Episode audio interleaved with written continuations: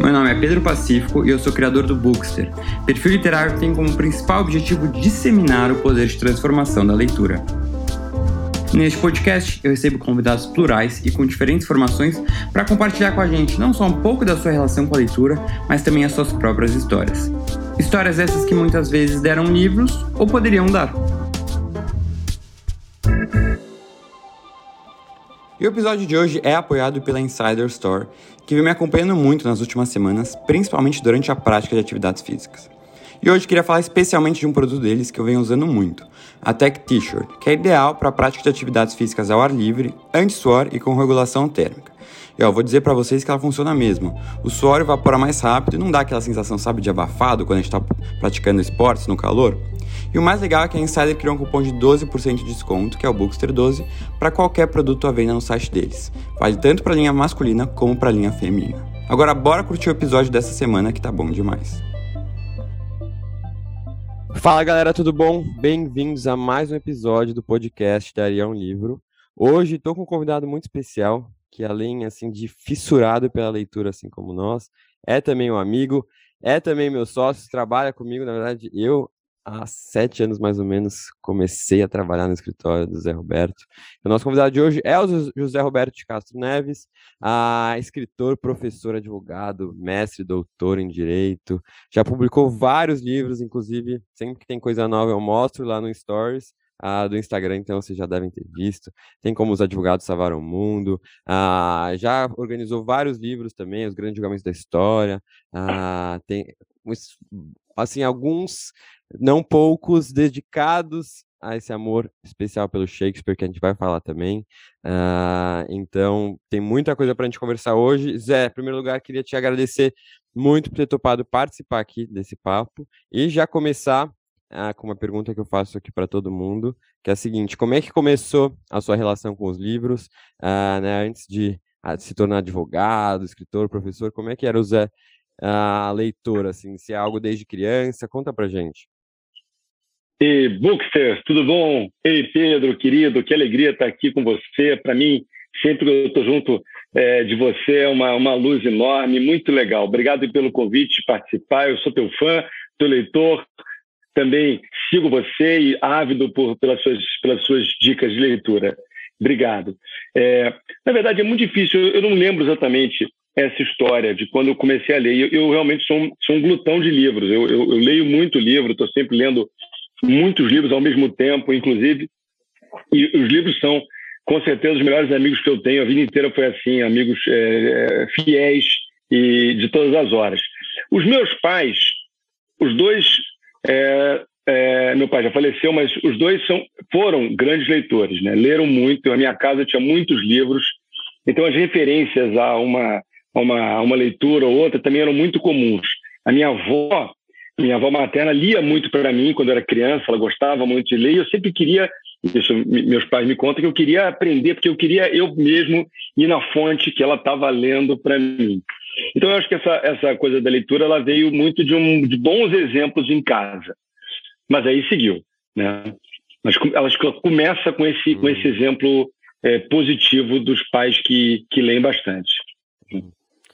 Quando a gente vê fala sobre esse, esses exemplos né, em casa, realmente eles influenciam muito positivamente. Né? Ah, e aí, hoje em dia, né, você que eu sei bem tem uma rotina muito corrida, faz de tudo um pouco, ah, como é que você consegue manter a literatura na sua rotina, né? Como é que e, e de que forma ela faz parte hoje em dia da sua vida, mesmo com, ah, com tanta obrigação, com tanta coisa para fazer, tanto compromisso? Como é que você consegue manter isso e se realmente você precisa manter isso, né?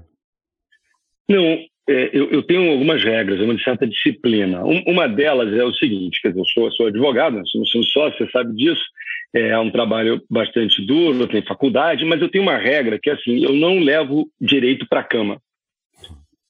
Para a cama eu só levo a literatura. É quase que uma, uma, uma traição levar direito para a cama. Né? Tem a, a fidelidade com a literatura. Então, é, à noite, quando eu me deito, eu vou ler, durante isso no dia a dia, né?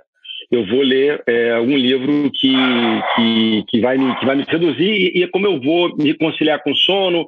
Se eu acordo no meio da noite por alguma razão, eu vou pegar o livro de novo. É, eu normalmente acordo muito cedo, acordo até antes do despertador tocar. Então eu vou para o livro. E claro, é, se eu estou no final de semana, algum dia eu consigo ir para a cama mais cedo, ótimo, eu estou lendo o livro. Essa noite, por exemplo, eu estou lendo aquele livro, um livro chamado Estas Verdades, que é um livro sobre a história dos Estados Unidos, que é um livro extraordinário.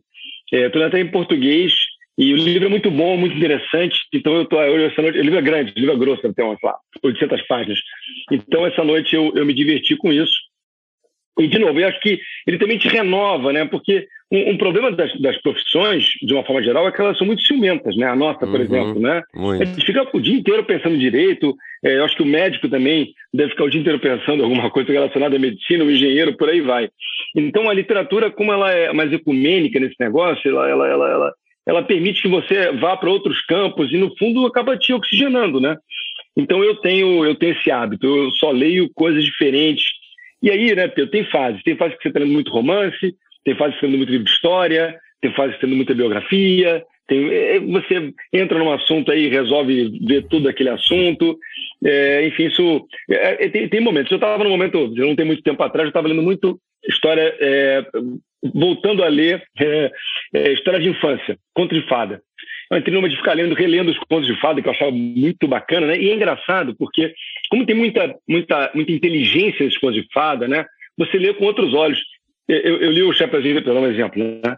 Eu li o Chapeuzinho Vermelho do, do Perrault e dos Irmãos Grimm, que é diferente, né? A história. E você vê como tem ali mensagens subliminares é, que é você, criança, não, não, não, sacou. Quer dizer, óbvio que não. aquilo entrou, mas você não sacou. E aí depois descobriu até um negócio interessante que conversar com o lobo era uma expressão na França do Perrault de perder a virgindade. Ah, ela uhum. conversou com o lobo. E aí você vai, você vai percebendo que a linguagem tem, ainda tem esses caminhos, né? Mas é um barato, né? Toda aquela, o, o barba azul, né? sobre a curiosidade, enfim. Então, então eu estava numa fase, aí depois essa fase já, já, saiu, aí você entra numa outra fase, você vai estudar pirata, aí você entra numa outra fase, você vai falar sobre outros temas. Então, a, literatura é um universo que não acaba, né? Uhum. E aí você vai cada vez vendo, vendo uma história diferente. Eu li, eu li há pouco tempo, também não tinha lido ainda, é uma vergonha falar, mas eu agora posso dizer. Eu, eu li o livro do, do Ratum, aqueles dois irmãos, achei um livro lindo, Pedro. Belíssimo livro, né? Eu não li ainda, e... mas morro de vontade de ler. Pô, um livro lindo, lindo, lindo. Eu não tinha lido também, estava com essa falha, porque ele é realmente um grande escritor brasileiro. E é um livro que fala sobre muito do. Muito do, do, do da, da, É um livro universal, embora ele seja uhum. falando lá, lá, lá, do, do, norte, de onde ele é, da, da origem dele libanesa, mas é um livro universal que fala sobre, sobre irmãos gêmeos e é um barato, um barato livro. Mas sim, é, eu acho que é, eu, eu, inclusive é, vejo isso quando, quando, eu entro numa, numa espiral muito doido de trabalho e fico sem ler, eu acho que eu fico mais burro, sabe? Uhum. Fico menos, menos atento às coisas da vida. E ao contrário, quando eu estou lendo muito, eu fico mais, como se eu estivesse mais aberto, né? Que é uma das grandes capacidades da literatura, te deixar mais sensível né, Exato, e a, até falando nisso, uh, tem uma entrevista que você fala que na leitura conversa-se consigo mesmo.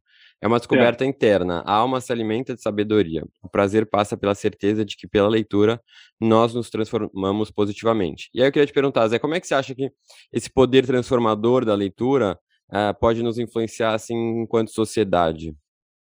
É, eu, eu, acho o seguinte, de várias formas, né?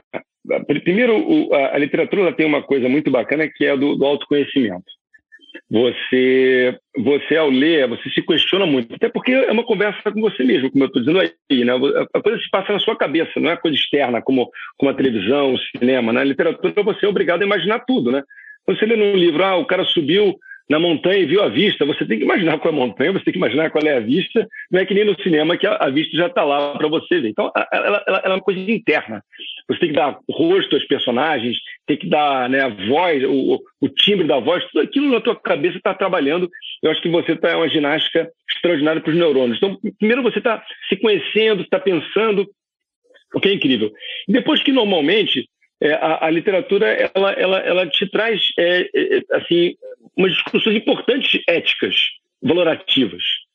Deixa eu contar um negócio que eu estava estudando outro dia, achei muito interessante, uma fofoca literária, na verdade, uhum. que é o seguinte: eu estava falando sobre, sobre é, moral na literatura. E se a literatura tinha que ser utilitarista, se só valia a literatura que trouxesse uh, realmente uma questão moral ou não, qualquer literatura era boa.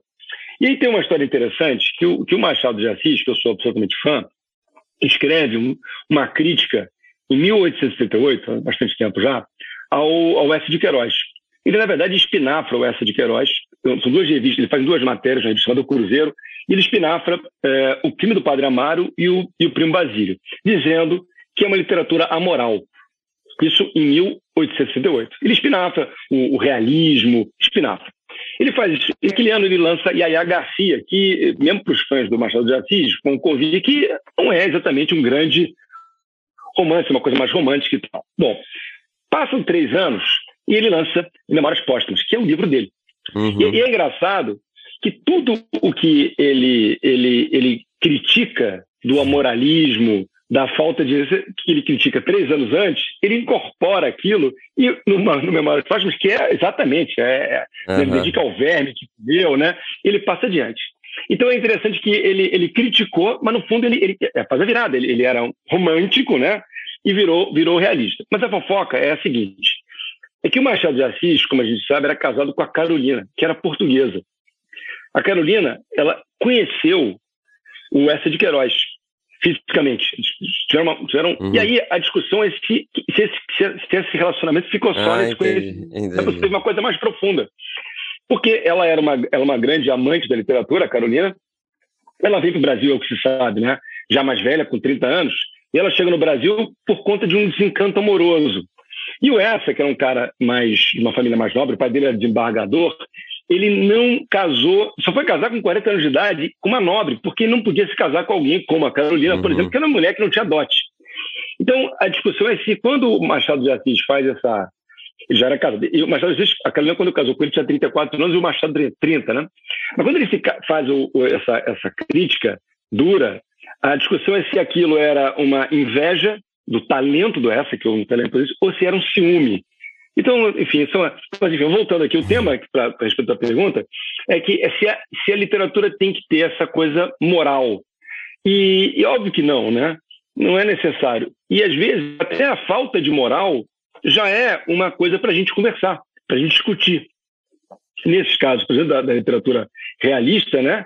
Obviamente, o filme do Padre Amaro é, aquele padre totalmente amoral, né, que, que se valia da moça, ou o primo Basílio, o Dandy e a, a Luísa, coitada, né, sem, sem meio bobinha, né, sendo usada pela, pela, pela, pela empregada, e até mesmo o, o, o próprio é, é, no, no, no, Memórias Póstumas, tudo isso não, não, tem muita moral, mas a, a, a, a discussão toda está exatamente por aí. Essa ausência ela nos perturba, né? essa falta de, uma, de um esteio moral, ela nos, nos escuta, cadê? Onde é que a história vai acabar? E aquilo faz a gente pensar. Então, eu, eu enfim, essa é uma outra coisa importante. Eu acho que a literatura ela tem esse, esse dever, na verdade, de nos fazer é, pensar e essas questões éticas, valorativas, que são, são muito comuns na literatura de uma forma geral, né? Uhum, uhum. E eu acho que esse, esse tema, desculpa te interromper, esse tema do utilitarismo na literatura é muito importante da gente discutir, até porque hoje em dia eu acho que quando a gente pensa no, no, leitor brasileiro, é um leitor de, né, quando a gente olha os, os best-sellers, por exemplo, são livros que, em tese, vendem uma, algum conhecimento específico, né, são livros em grande maioria de não, de não ficção, que vendem fórmulas mágicas. Eu vejo muitos, ah, até advogados, né, pessoas que estudam direito, por exemplo, que falam assim: ah, é, eu não vou ficar lendo ficção porque ficção é perda de tempo. Né? E eu e você, a gente sabe muito bem que a gente aprende muito com os livros. Até, inclusive, você organizou né, o, o livro O que os grandes livros ensinam sobre justiça, em que vários advogados indicam e comentam títulos importantes da literatura e da filosofia para o direito. Então, eu queria que você dissesse assim, qual é a, a importância, até pensando profissionalmente, né? É, por que, que você acha que as pessoas têm que parar de pensar que ficção é, é perda de tempo? É, e como você, como pensando na sua carreira de advogado, como a literatura né, te influenciou e te ajudou? É, é, é bom, vamos lá. Deixa eu só voltar aqui um tema interessante. O, o, o Oscar Wilde, que é, que é, divertidíssimo, inteligentíssimo, né? Na verdade, ele escreve um romance só, que é o Retrato de Dorian Gray que é um romance muito atual num mundo em que as pessoas estão muito preocupadas com a imagem, né? Uhum. É, nesse livro, é, o, o, esse Dandy, né, esse, esse Janota, ele, ele tem a, a, pintura dele feita E é, enquanto ele permanece lindo sempre uhum. para o público, as pessoas, a pintura dele vai ficando decrépita à medida que ele vai adotando escolhas moralmente reprováveis. E ele começa a ter, morrer de medo que as pessoas vejam o quadro dele, porque no quadro ele envelhece, ele fica estranho, ele, ele mas a figura dele para o público é linda. Esse o que é, obviamente, uma lindíssima metáfora do, do, Instagram, na verdade, né? que você é sempre maravilhoso, né? aquelas uhum. fotos lindas, nos momentos, seus momentos maravilhosos, mas não, você não tira foto quando você está com, com, dor de barriga, né? Quando você está doente, né? Isso você só Ninguém vê os bastidores, linda, né? né? Exato. E não. E, e, e, no final ele, ele essa discussão boa. E, e, o Oscar Wilde, quando foi questionado sobre sobre esse tema do utilitarismo, ele fala assim, olha, não tem livro moral ou amoral, tem livro bom e livro ruim. Uhum. essa é a diferença, né? Uhum. É, exatamente porque a, a, a, é muito provocativa a, tese dele. Mas o que, o que o, o, a, literatura normal, a literatura, digamos assim, romanceada, eu acho que ela tem várias vantagens para qualquer leitor, não só para os advogados, para qualquer leitor. A primeira, né, até sendo muito utilitarista, assim, é que o, pela literatura você ganha ferramentas para poder se manifestar, para poder se colocar. Né? Então, é, por exemplo, a ironia, que é um negócio dificílimo de você usar na profissão jurídica. Perigosíssima a ironia. Né? Uhum. Ironia, para ser utilizada, você tem que saber o momento de fazer. É uma arma muito poderosa mas a chance de você é, fazer uma ironia e ficar deselegante e perder o tom é enorme. É, como é que você vai aprender a, a ser irônico se não vendo um romance? A, a, a, capacidade de adotar a palavra correta, né? Como é que você vai colher esse repertório se não literatura? A capacidade de ser sucinto, né? hoje em dia, cada vez mais, a gente é, é obrigado a ser bem objetivo naquilo que a gente quer dizer, e a literatura é uma escola para isso não vai ter outra melhor. Né? Então, e, e, e, também conhecer um pouco a, a, humanidade. Porque na literatura você tem né, um, um, cardápio, um menu infindável de figuras diferentes que você, que você vai conseguir é, ler ali. E, e vai ser mais sensível em relação a algumas pessoas, algumas dificuldades que você talvez não, não, não, não tivesse antes, né? Mas pela literatura você consegue. A gente, a gente falou, acho, Pedro, você colocou uma vez o Defeito da Cor, que é um livro lindo, né? Uhum, maravilhoso. Lindo. Livro maravilhoso, livro lindíssimo. Pois é, mas o defeito da cor, você consegue entender um montão de coisas, alguma dificuldade, você se, se, se tem uma empatia, você se coloca naquele personagem. É, Germinal, por exemplo, do Zola. Né? Eu acho que quando você lê o Germinal, a história dos, dos cavoeiros, aquele drama, a luta de classe, você vai não sei, você vai sempre ver diferente né, o, o trabalhador, é, as dificuldades daquelas pessoas. Então, é, eu acho que o, o advogado, para que ele seja é, eficiente, ele, o advogado, acho que o profissional de, o de direito, de uma forma geral, ele tem que ter uma dose de empatia grande. Ele tem que conseguir se é, introjetar na figura da pessoa do outro lado, né, da parte é, do julgador, tem que entender a humanidade ali para ele poder ser mais útil, né? verdadeiramente útil. Então, acho que a literatura ela vai, te, vai te dar esse mundo de pessoas diferentes, estilos diferentes, vai te fazer viver coisas que você que você não, né, que você não experimentou. Acho que é uma grande vantagem. E principalmente, né, né, né, Pedro, acho que te faz uma pessoa mais feliz também, né? Mais, uhum. mais interessante, né? Exatamente. Além de tudo, é, é uma atividade prazerosa, né? Curtir um pouco claro. também. Claro, ah, claro. Não, eu concordo, assim, 100% com vocês. É. E até voltando, você falou de Oscar Wilde, de um, uh, O Retrato de Dorian Gray, que é um livro que eu sou apaixonado, maravilhoso, é. e até, inclusive, uh, ano passado, uma das matérias que eu fiz aqui na NYU foi Literatura e Direito. E a gente leu um livro que até não sei se você já ouviu falar, porque você já leu tanta coisa, que é uma peça escrita pelo Moises Kaufman, uh, que sobre os três, os três julgamentos do Oscar Wilde. Ele, ele pega né, que, que o Oscar Wilde foi uh, preso, foi. Foi, foi. condenado por conta uh, da temática. Do Exato. É. E aí ele, ele escreve, ele cria uma peça com base em trechos do julgamento, com base em notícias da época. É maravilhoso o livro, maravilhoso. E aí você vê até nisso, né? Como tá. Ah, o direito tá ligado, né? Quando a gente pensa assim, claro. na vida desse autor, no que ele escreveu e na literatura. Até vou levar esse, esse livro para você, que eu acho que. Ah, eu, eu, eu, vou adorar ver. Eu, eu, é. eu adoro o Oscar Wilde, achei ele totalmente brilhante. E, essa relação dele com o Bose, que era uma relação proscrita na época, uhum. né? Uma relação que é o, o, amor que não pode revelar seu nome, né? Que é o uhum. que é o poema que o Bose faz, que enfim é uma, é uma história interessantíssima deles. E a relação deles era muito doida também, né? Uhum. E sabe que o pai do Bose era o cara que inventou a regra do boxe. Você imagina o sogro, que era um cara. É mesmo? cara, é, era um, você imagina que o cara que inventou a regra do boxe. Imagina tem o, aí tem o filho que é o Boze, era um, era um nobre, né? E o Oscar Wilde era uma figura interessantíssima, né? Um humor ácido, né? Uhum. Acho que ele era muito pro tempo dele, né? Uhum. Exatamente. Exatamente, estava é. muito à frente. Muito ah, à frente. E, e você também, Zé, tem uma ligação muito profunda com Shakespeare, né? A gente sabe que já escreveu vários livros sobre o tema. Uh, conta pra gente como é que começou essa sua relação com, com esse autor e, e de onde vem essa paixão toda? Assim, como, como, como, como, toda grande paixão, é difícil saber quando ela começou, né? É, assim, eu, eu, eu, lembro de Shakespeare há muito tempo e eu, eu comecei é, a ler Shakespeare e comecei a estudar Shakespeare. É um barato mesmo, né? E aí, quase que profissionalmente isso, tá? De uma forma também muito, muito organizada. É... E aí, sim, há muito tempo eu, eu estudo e, e, e, é engraçado essas questões, né? Aquela, aquela pergunta muito curiosa, aquela, você conhece isso ou aquilo? E aí tem uma, uma coisa que me ocorre, assim, alguém, por exemplo, você, você conhece é, Paris? Aí o cara, é, tive, ou Nova York, onde você está, né, agora? Aí você, ah, eu tive lá uma vez, conheço, né? Ok. Aí o cara, eu passei lá duas semanas, né? Uhum. Eu conheço mais gente, não, eu estudei lá, fiquei lá um ano, eu conheço mal a cidade, porque muita coisa eu deixei de fazer, né? É, essa coisa do conhecer é engraçado, porque a gente vê, ainda bem, que quanto mais você é, se aprofunda, mais coisas você tem a conhecer uhum. normalmente dos assuntos, né? E, e, e com Shakespeare é um pouco assim. Eu, eu, eu, estudo muito, mas vejo que tem muita coisa ainda por conhecer. E, e, e o Shakespeare é, uma, é, um, é um assunto muito, muito interessante, sabe, Pedro? Porque eu acho que de toda a literatura foi o, foi o maior leitor é, da humanidade.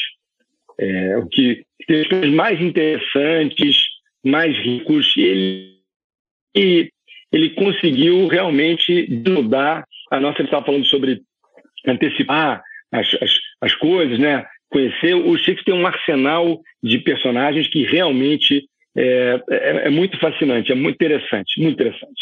E ele, ele virou muito pop, né? Ele é citado em tudo que é lugar. Você vê um uhum. filme, tem o Shakespeare ali, você consegue sacar que ele, ele realmente é, se incorporou na cultura ocidental, é, assim como, sei lá, uma, uma lepra mesmo. Grudou no negócio, não tem jeito. Mas, mas, é, mas é um barato. É muito interessante, é muito interessante, é muito interessante, muito rico, né? Até agora saiu até um novo filme do, né, de Mac, Mac, Macbeth, uh, que eu não vi, mas falaram que tá incrível o livro, com Denzel Washington. Uh, é, com a McNoma, né? Com as é. É. Exato, é. exato. Tô doido Sabe pra assistir. Você, você gostou? Eu não vi ainda. Ah, não? Eu não vi. Eu, é, os shakespearianos, eles têm essa história que você não pode falar essa peça, né? Você não pode falar o nome, que é supostamente a peça maldita, né? Ah. Tem que falar que é a peça escocesa, ou M, né? Ah. Você, não, você não pode usar, porque é uma peça cercada de, de tragédias, né? Então tem várias tragédias. O, o Orson Welles, quando fez a peça, é, a, a, a, o filme, né? Ele fez o filme inteiro e não gravaram a voz, foi um problema. Tem muita gente que morre. Sempre quando eles fazem a montagem, alguém morre. Então é uma peça cercada de, de mistérios, né? Da, das trevas e tal. E, e, é uma peça interessante, a gente está falando sobre, sobre natureza. É uma peça que fala de culpa para nós do direito porque é, nesse trama, é, o, o, o Macbeth, que é um homem valoroso, que é um, que é um general bom, mas ele, ele, ele obviamente, ele, ele é ganancioso, ele, ele quer o poder, ele percebe o momento em que ele pode, ele e a mulher, matarem o rei, que está hospedado na casa dele, e reclamar o trono. Claro que eles culpam outra pessoa pelo assassinato. E eles vão bem. A, a, a história deles, eles conseguem resolver o problema. Só que é, a, a, internamente aquela culpa deles, eles não conseguem se livrar dela. Então, a, a Lady Macbeth tem essa, essa metáfora, vai, essa, essa imagem, ela fica com a mão, que ela vê sangue na mão dela o tempo todo, ela não consegue lavar as mãos dela, né? É, tá na cabeça dela. O Macbeth começa a ver fantasmas das pessoas que ele matou. É, o Freud devia morrer de inveja de Shakespeare, né? Porque ele tinha séculos antes sacado né, o, o, o subconsciente de uma forma tão nítida. Então é, é, é uma peça que fala muito sobre essa, essa culpa interna. O tribunal de nós mesmos, né? Que a gente não consegue se livrar. Pode até se livrar de outros, mas o, a gente tem que prestar contas com, conosco, né? Então é, é, é, é muito interessante.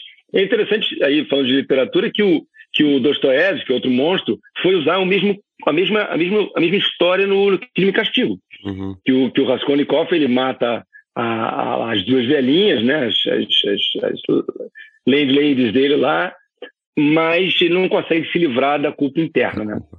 Ele, ele fica com aquela, com aquela culpa. Uhum. E, e, aí, e aí, aí se entrega, né? Essa, essa nossa responsabilidade, aí, claro, a questão moral mesmo, né? Que está acima é, da, nossa, da nossa ambição, da nossa, dos nossos desejos e tal. Enfim, então é muito. Agora, Shakespeare, cada peça Pedro, tem um montão de enigmas, um montão de questão. Hamlet, a gente começar a falar aqui, a gente não vai parar hoje. Uhum. É, mas, enfim, é, todas são, são, muito interessantes. Então, é, um, é, uma, é uma viagem maravilhosa para uma pessoa curiosa, né? Uhum. Isso mostra também uma, ver outra.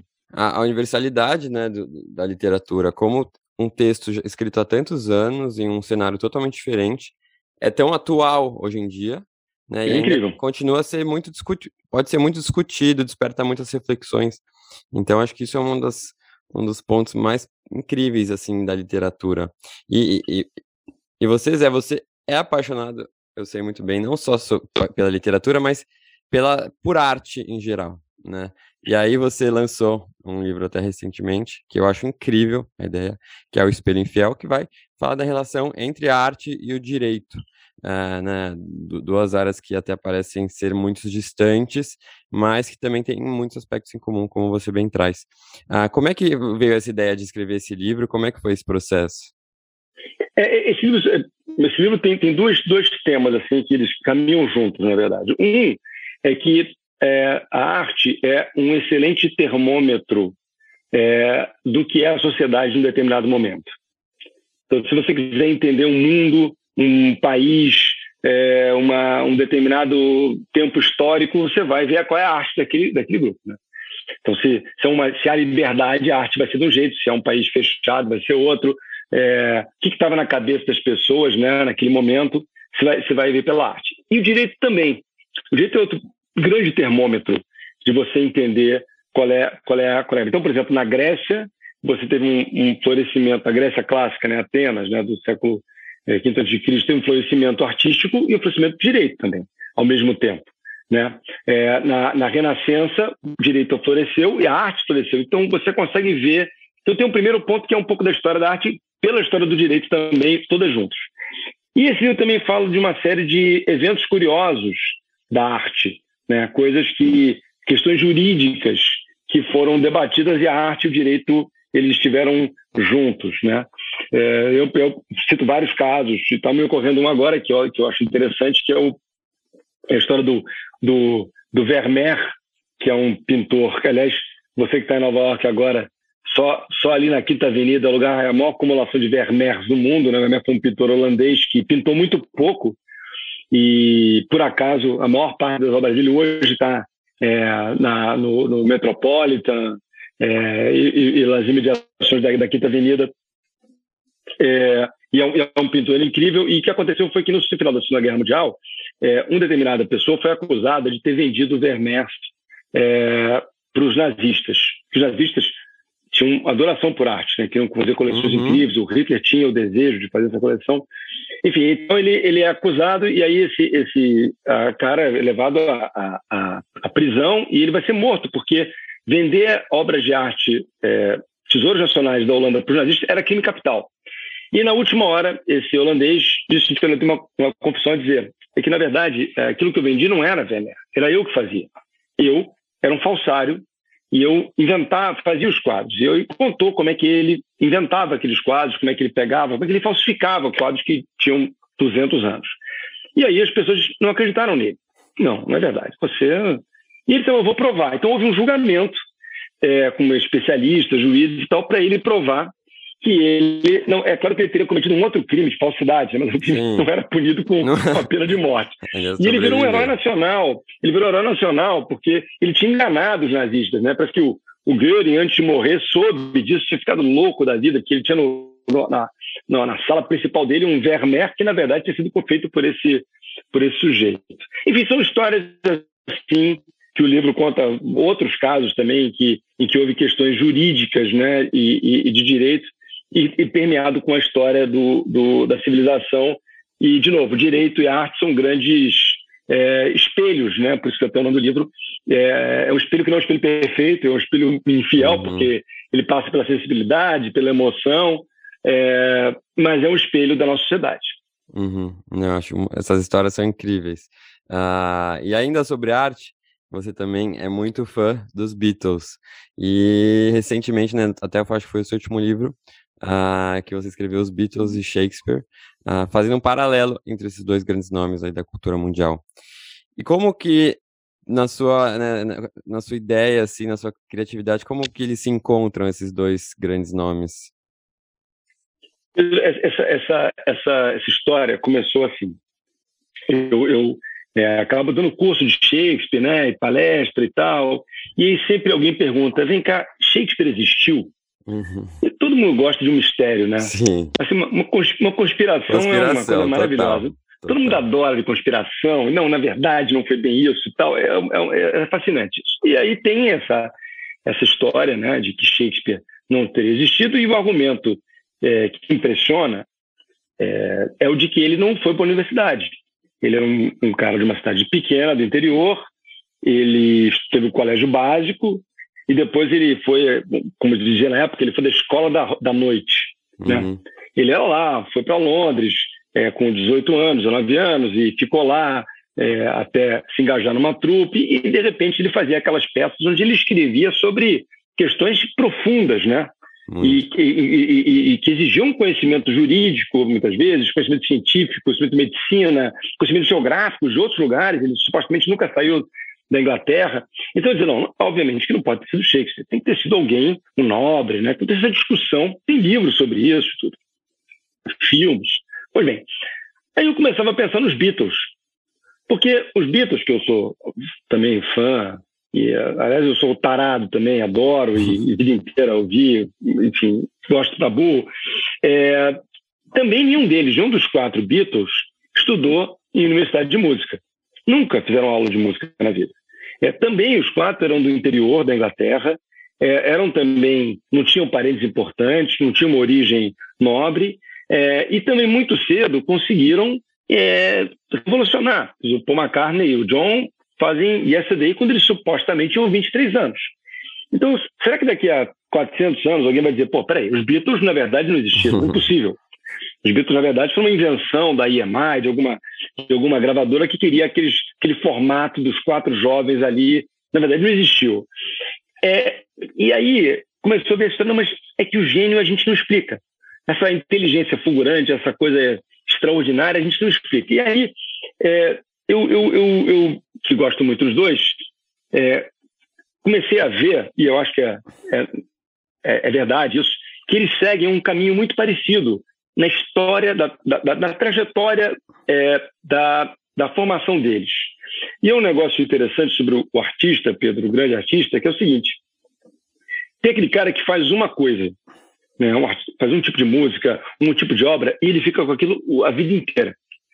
Mas o grande artista, ele na verdade, ele nunca se contenta com o que ele está fazendo. Ele está sempre criando uma coisa diferente.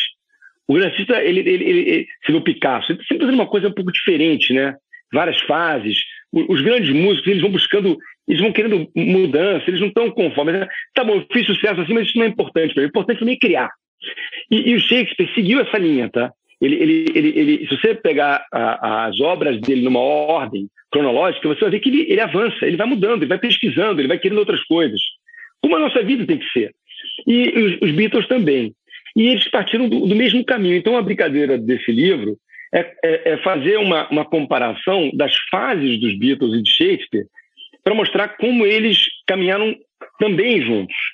E aí, essa viagem final é que a gente também, tá, tá Pedro?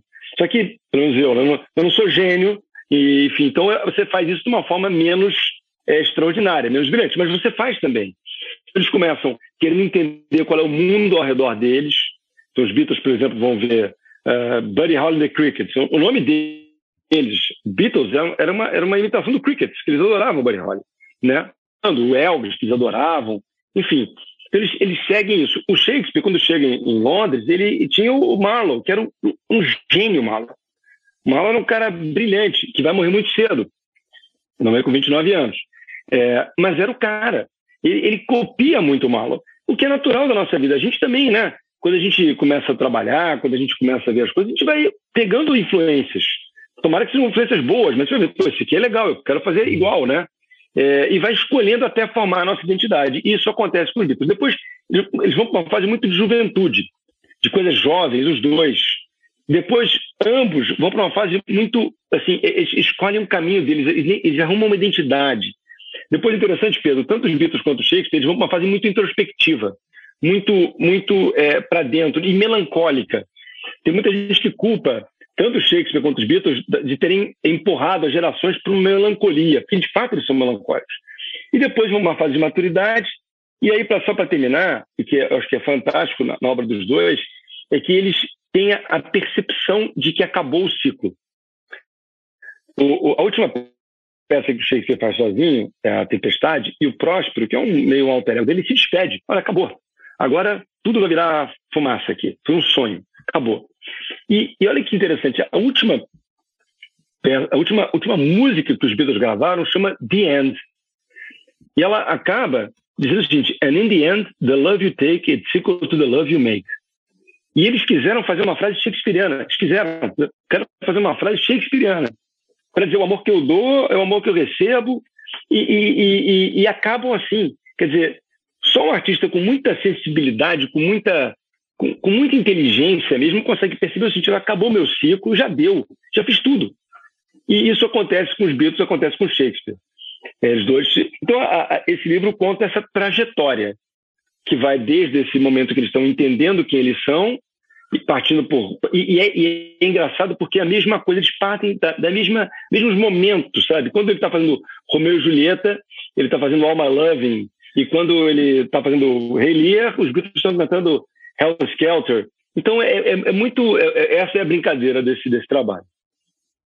Não, muito, muito legal. É, é impressionante como os seus trabalhos eles variam assim de vários temas e você consegue contar histórias ah, sobre os mais diversos assuntos. Ficar aqui conversando com você é, é fácil para mim porque eu nem preciso falar muito. Você tem tanta coisa para falar, ah, então isso é muito legal. E aí, Zé, conta para gente um pouquinho ah, que essa parte as pessoas sempre gostam de dicas de livros assim primeiro livros que marcaram a sua vida assim né, os principais assim na sua formação ah, o uh, que que você tem em mente eu sei que é difícil a gente uh, listar né os nossos favoritos de vida mas o que que te marcou claro é olha só a gente estava a gente estava falando é, há pouco tempo do do, do, do, do crime e castigo de Macbeth né que são são livros em que a culpa é um tema importante mas um livro que me marcou muito e que eu acho que é importante para quem quiser entender a vida hoje é, é o processo do Kafka. Hum. É, porque nele, é, esse sujeito K, ele é, ele é preso, né, ele é envolvido num processo em que ele não sabe o motivo. Então é muito interessante essa virada que o Kafka dá sobre culpa, porque nos casos do, do crime e castigo, é, em, em Macbeth, a pessoa sabe que ela é culpada, uhum. mas o sistema não pegou, ela se entrega. E no, no processo, que é o, muito o que acontece hoje, de repente você está envolvido numa, numa história terrível, num, num, processo, e você não sabe onde você errou, que é absolutamente angustiante. O Kafka era um outro cara que estava à frente do tempo dele. O processo, ah. é um, é um, é um, é um livro importante também para entender o mundo hoje, o mundo massificado, é, é, é, aliás, o próprio Kafka tem uma história, uma história interessantíssima. Aliás, eu, eu conto também isso no livro da, da Direito, que os manuscritos dele sobreviveram, né? E depois. O processo é um desses livros que eu, que eu entendo que é um livro importante para entender o, o, o, mundo hoje. Uhum. É, Até que é um livro só, que, só... que, que, me marcou profundamente. Só te interromper um segundinho. Você, não sei se você chegou a ver a, a edição, que é uma editora incrível que eu amo, que chama Antofágica, fez de o processo agora. Você chegou a ver? Não, não vi. É ilustrada. Agora, depois que você falou. Ilustrada, maravilhosa. Eu até tenho aqui um segundo que eu vou pegar. Agora que você falou, eu vou, vou, querer, vou querer adquirir. Não, é maravilhoso.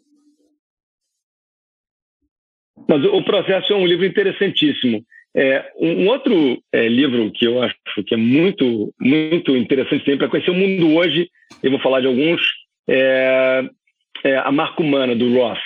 Ah, que legal, Pedro, bonito. Oh, ele, é, ele é todo é, ilustrado. Desenhado, né? É, que legal, né? E, esse, e, é legal que é uma coisa é, assim, escura, né? Uhum. Dark, Não, né? total, total. As ilustrações são lindas. Eles têm também a é, Metamorfose. Esse, esse, essa editora, para mim, não tem igual. Eles publicam clássicos de uma forma moderna, todos ilustrados. É maravilhoso. Depois vale a pena é. ver. Então, mas o... continua, a marca humana. Não, Essa, a marca humana a marca não humana, é, é um livro também muito interessante é, do Philip Roth, agora ele está sendo julgado aí, né, depois de morto, por essas, uhum. essas revisões. Mas é, é, um livro interessante, você sabe que, bom, você é universitário há muito tempo, você, você sabe disso, e esse livro tem a história desse, desse professor também, que ele faz um comentário na sala de aula é, de dois alunos que não vêm nunca. E ele chama de spook, né? Esses caras não vêm, eles são fantasmas, né? Só que essa palavra ela tem uma conotação é, racista também, que não era a intenção dele naquele momento, mas por um azar dele, esses dois é, alunos eram negros. E, e aí começa uma, uma campanha contra ele, que é uma campanha injusta, porque ele era um cara inclusivo, ele é um cara que, que inclusive tentava fazer com que na universidade entrassem é, minorias, ele era, um, ele era uma pessoa aberta a esse tipo de coisa. É, só que ele, ele, ele, é consumido por aquela campanha, não consegue, a sociedade, a, a, a, o college dele não, não ajuda, e aí Uh, o livro tem um desdobramento incrível, que eu não vou descer aqui o spoiler dessa história, uhum. mas ele fala desse tema também, né, de, de, de dessa, desse, desse, risco que a gente é, vive hoje, de, de, às vezes, involuntariamente falar alguma coisa que possa ofender as outras pessoas, sem querer, obviamente, sem querer. Então, é, é, é, esse é um dos temas, e também, como ele vai mostrar, as coisas são diferentes do que elas aparecem. Uhum. Isso, é, isso é, a provocação que eu vou fazer para que a pessoa leia, leia esse livro. Então, é outro romance interessantíssimo. É, mas aí tem, tem tantos livros quer dizer, que eu acho que são, são umas coisas que eu, que eu acho que tem muito a ver com o mundo hoje. Um também, é, que é um livro que muito a ver com a, com a vida hoje, é A Fogueira das Vaidades, do Wolf. Muito a ver. Não sei se foi um mega best-seller nos anos 80, é uma história até que se passa em Nova York, e desse, desse sujeito que é um cara yuppie de mercado e de repente ele, ele, ele, ele atropela é, um, um subúrbio é, um, um, rapaz jovem, negro, e aí tem toda a mídia fazendo daquele caso ali um, um, um e a vida dele é desgraçada e, e o, o, o, promotor público tem uma agenda, o político tem outra uhum. agenda, é, a imprensa tem outra agenda, e a verdade é, é o menos importante ali, naquele momento. O mais importante é a, os interesses de cada um. E ali o que faz a gente ficar assim, preocupado mesmo e, e também é, acho que a, a, acelera o nosso, o nosso senso crítico. Agora, é, eu acho que é muito bacana, sabe, dar chance para os esses mega clássicos, sabe? É muito, muito importante eu acho que dá espaço para esses, esses, grandes livros que fizeram a, a história da, da literatura.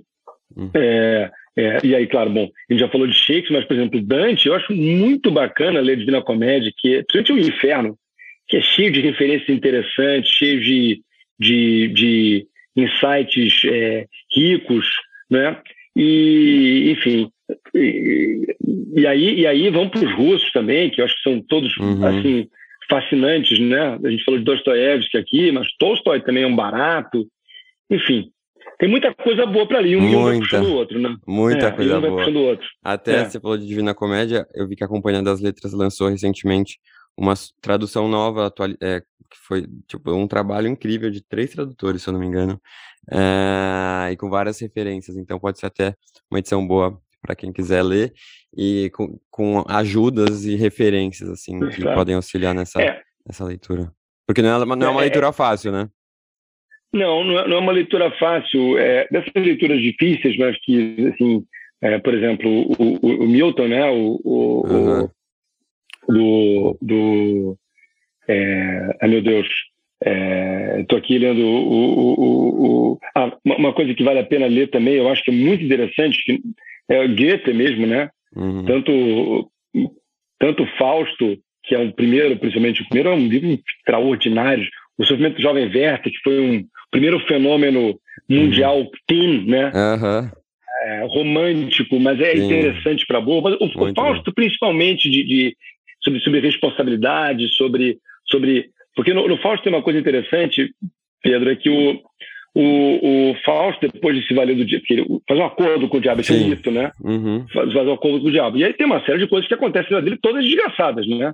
É, e aí ele, num determinado momento, quando ele percebe toda aquela desgraça em volta dele, ele, ele culpa o diabo. Ou você, você, você fez isso comigo, e o diabo diz, não, as, as escolhas sempre foram suas. Eu era a ferramenta, mas as escolhas foram suas. E, e a gente vê que isso é, é, é assim mesmo, né?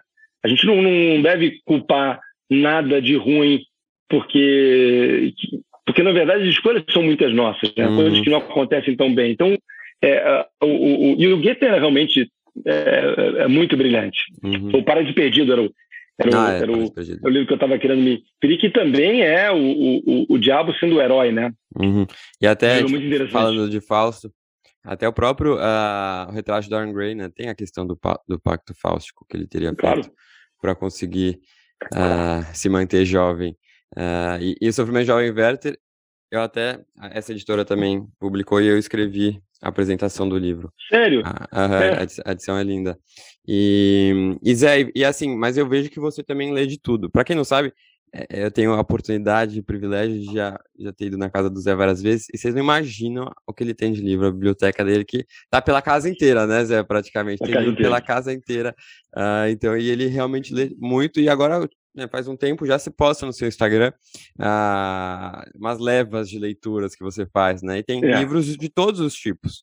Ah, a, literatura contemporânea, clássicos. Conta pra gente, então, o que, que você está lendo assim de bom? Quais foram os, os mais recentes, os melhores que você leu e o que você está lendo? Eu estava lendo esse livro sobre é, estas verdades, que um livro sobre a história dos Estados Unidos. Hum. E eu, eu sou, eu sou, eu sou, é, eu gosto muito de história, então e esse livro especificamente eu eu estou achando muito interessante porque os Estados Unidos é um, é um, país que foi feito, bom, primeiro por advogados, né? Foi uhum, criado por advogados e, e, criado por um conceito filosófico de liberdade, né? Era um, era um, era um greenfield, né? Ao contrário do que aconteceu em outros países, era, era, era foi um país planejado com base em conceitos filosóficos e conceitos jurídicos, né? A Constituição é um negócio fortíssimo lá. Uhum. Eu li um livro sobre, sobre Florença há pouco tempo também, que eu gostei muito, sobre os florentinos. É um livro que eu não sei se foi, foi traduzido já para o português, mas eu, eu gostei é, imensamente. E, e às vezes também eu fico, eu fico relendo alguns livros hum. que, eu, que eu li. É, por acaso eu estava querendo é, reler o, o do Hess, é, o como é o nome, o meu Deus. O Lobo o, da Steppe. o Steppe eu adoro, mas eu, não, eu reli agora, porque esse tempo o, o não, não Demian, o meu Deus, o Siddhartha. Siddhartha. É, que, que interessante aquela viagem é, que ele é, faz, né, é cara? Viagem, o, o, o, o, o, o Hess realmente era um, era um hippie avant-garde, né, cara? Ele era um hippie antes do tempo dele, né, cara? E de, tanto que, tanto que ele, quando ele, embora tenha ganho Nobel, ele, ele só é realmente reconhecido pelaquela geração Flower Power, né? Que, uhum. E era, é muito interessante sobre, sobre é, o que é importante na vida, né? Você entender os seus valores para daí você dimensionar a tua vida, né? Eu acho que é isso que fala o, o, o, o Siddhartha, né? Ele tem, experimenta tudo para entender o que, realmente é importante para ele e a partir daí ele vai mudar a vida dele. É um livro lindo e eu tinha lido é, há muitos anos é, e eu resolvi resolvi reler.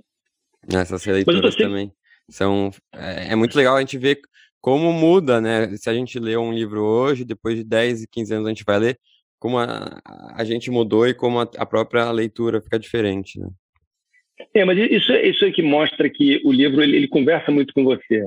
Tem esse trabalho, né, Pedro, que, que você fez um lindíssimo Frankenstein, que é um trabalho que a gente vai lançar daqui a pouco, que é um trabalho que chama-se Esse Livro Mudou Minha Vida, e com várias pessoas, e você uhum. é uma uhum. delas, o Bookster então, ficou lindo o teu, o teu texto sobre Frankenstein e eu fiz um texto sobre O Senhor dos Anéis, uhum. que é um livro que foi muito importante na minha, na minha vida, porque é, eu, eu, li esse livro quando eu tinha, a primeira vez, eu li esse livro algumas vezes. Eu li, eu li esse livro a primeira vez quando eu tinha 13, 14 anos, por aí, e é uma idade né, que, em que você não pode fazer quase nada, né? Na verdade. Você está muito limitado aí, então você não pode não sei aonde, você, e você quer fazer tudo, né? Com 13, 14 anos, você se acha uhum. já um adulto completo. E eu me lembro que eu fui ler esse livro e, e eu percebi que eu, eu podia tudo ali, porque é um livro muito é, criativo, né? É, mostra que realmente a literatura é um, é um, mundo que não tem fronteira. E fiquei muito impressionado com esse livro e é cheio de mensagens, de, de, de, de analogias, né? De é, belíssimas é, é, metáforas e, e, e, como eu até coloco esse, no texto que eu fiz sobre esse livro, você você percebe que os orcos lá, aqueles trolls, são tão verdadeiros quanto uma girafa ou um, um elefante, né? São, são, são seres. Então, só que em dimensões diferentes, mas são reais. É, mas eu fui ler esse livro muitos anos depois, aí já na casa dos 30, e eu tive uma, uma decepção muito grande com esse livro, quando eu li mais velho. Sei lá, ele, ele me pareceu. Eu já. Eu gostei dele, claro, tinha uma relação afetiva, mas é, eu, eu, percebi que eu acho que é um livro que eu tinha que ter lido realmente quando eu, quando eu li, ali jovem. Uhum. E, e um livro que aconteceu diferente Pedro, foi com que é um livro também, a gente está falando de clássico aqui, acho que vale a pena falar, que é o que é o o Chessuan, né, o Proust, né? Que esse é um livro que eu acho que é difícil a, a linguagem hoje em dia é uma linguagem o, o, o toda a, os livros né, que compõem né, o, o, o Tempo Perdido, né? É, é uma linguagem hoje muito muito mais difícil de ler, né? Eu lembro que, que, eu queria ter esse livro quando eu era garoto, porque meus pais falavam do livro, porque é um livro muito citado, né? O Proust uhum, tal, sim. aquela coisa toda. É, é, e aí eu, eu, fui ler quando eu tinha 18 anos, eu não conseguia passar da página 50 do livro. Porque, eu não brinco com o livro também, Pedro. Eu não uhum, brinco com o livro. É, eu também não. Eu, eu, o livro, o livro não está me gostando, eu deixo o livro, não tem essa. O livro tem que ser aquela, aquela relação de amor mesmo. Não tem, não tem essa, não tem favor com o livro. Eu estou lendo porque eu, e aí eu fui ler ele mais tarde com, e, e eu percebi que era um livro mais desafiador para você ler. Porque a linguagem do livro é uma, é uma linguagem muito lenta para hoje. Uhum. O cara começa a descrever. É um livro que você tem que entrar num certo transe do livro. Ele, ele exige mais de você uhum. do que o outro livro que te. Mas é outro livro, se a gente falar de clássico, é também interessantíssimo, né? Uhum. Riquíssimo. Não. Muito legal. É, até se falando de Senhor dos Anéis, eu, ontem acho que eu vi que vai ter uma, um seriado uh, que estão produzindo há, uns três anos já. Vai contar a história da Terra-média antes, de, bem antes de Senhor dos Anéis e bem antes de, de Hobbit. Então, estão produzindo. Do, do é Silmarillion não? Do Silmarillion? Não é. Sabe qual é o nome? Eles, eles, vão chamar de Senhor dos Anéis mesmo. É, os Anéis do Poder. E é a Amazon Prime que está que tá, que tá fazendo. E aí até eles colocaram pela primeira vez umas imagens assim do seriado e parece que está Bem, bem tô nervoso, estou ficando nervoso. Me informação eu estou nervoso aqui. Mas é porque o, o Tolkien, né? O, o, Tolkien era, ele era um professor, bom, de Oxford, né? Ele era um professor de literatura nórdica, né? Uhum. Então ele, ele, ele faz um. Ele, é engraçado que ele começa a fazer a Terra-média pela língua. É incrível isso, né? Ele cria a língua, as runas, ele cria aquela história, e a partir daí é que ele faz o livro. Quer dizer, é, é, é interessante a, a, forma de criação dele, que é inversa, né? Ele primeiro cria o mundo, depois ele cria história. Uhum. E ele tem um livro chamado Silmarillion, que é um livro que no começo havia no único, quando começa o livro. E aí o, o Silmarillion conta essa viagem da, da mitologia é, da Terra-média. Então, eu não aí, cara, tem outros heróis e tal, é doido, né, cara? E, e ele era um senhorzinho, né? Um Nossa. tiozinho ali, todo Gente, velhinho, professor. Um gênio, é, né? Esse é um gênio. É, brilhante, brilhante. E, ó, a vida pacata, né? pelo que eu vi aqui, eles vai falar sobre a, é a segunda era das histórias de Tolkien. Não sei é. se é o Silmarillion, mas uh, deve é. ser legal. Acho, acho, acho, que você vai gostar, acho que você vai se divertir. Não, com, com, com, não isso é legal. Essa, essa, essa a, a, literatura como fórmula de escapar, né? Uhum, maravilhosa. É, porque você volta sempre melhor, né? Uhum. Você vai embora e você volta melhor, né? Você volta mais aberto, né? Com a cabeça mais iluminada. Então, eu acho que a literatura tem essa, essa vantagem também. E a gente tem aqueles dias que tudo dá errado, você pega um livro e pronto, acabou o problema, né? Você nunca tá sozinho também, né? Você nunca está sozinho.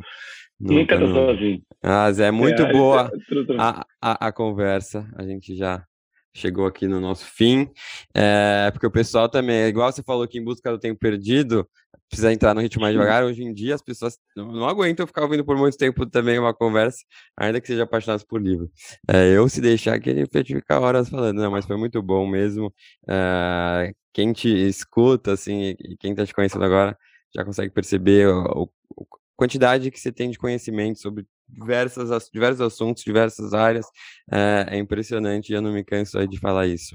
Então, obrigado mais uma vez, Zé, por ter vindo aqui. É, fico muito feliz de você ter aceitado o convite. Saiba que você é sempre bem-vindo aqui em todas as plataformas do Bookster uh, e que a gente possa aí ter novas conversas com mais livros e aguardando também uh, mais livros que você venha a escrever, publicar. Falando nisso, já deixo aí a última pergunta para você também se despedir. O é, que, que, você está tá escrevendo alguma coisa nova assim? Bom, primeiro eu também falar com você que aqui quem é fã sou eu, pô, eu sou teu admirador, adoro você, adoro teu, adoro tudo em você, na verdade. Você é um grande advogado, você é um grande pensador, você é um grande comunicador e, e você tem um sucesso é, que você merece. É, é, um barato poder participar, estar tá com você. Para mim é sempre uma alegria enorme, tá?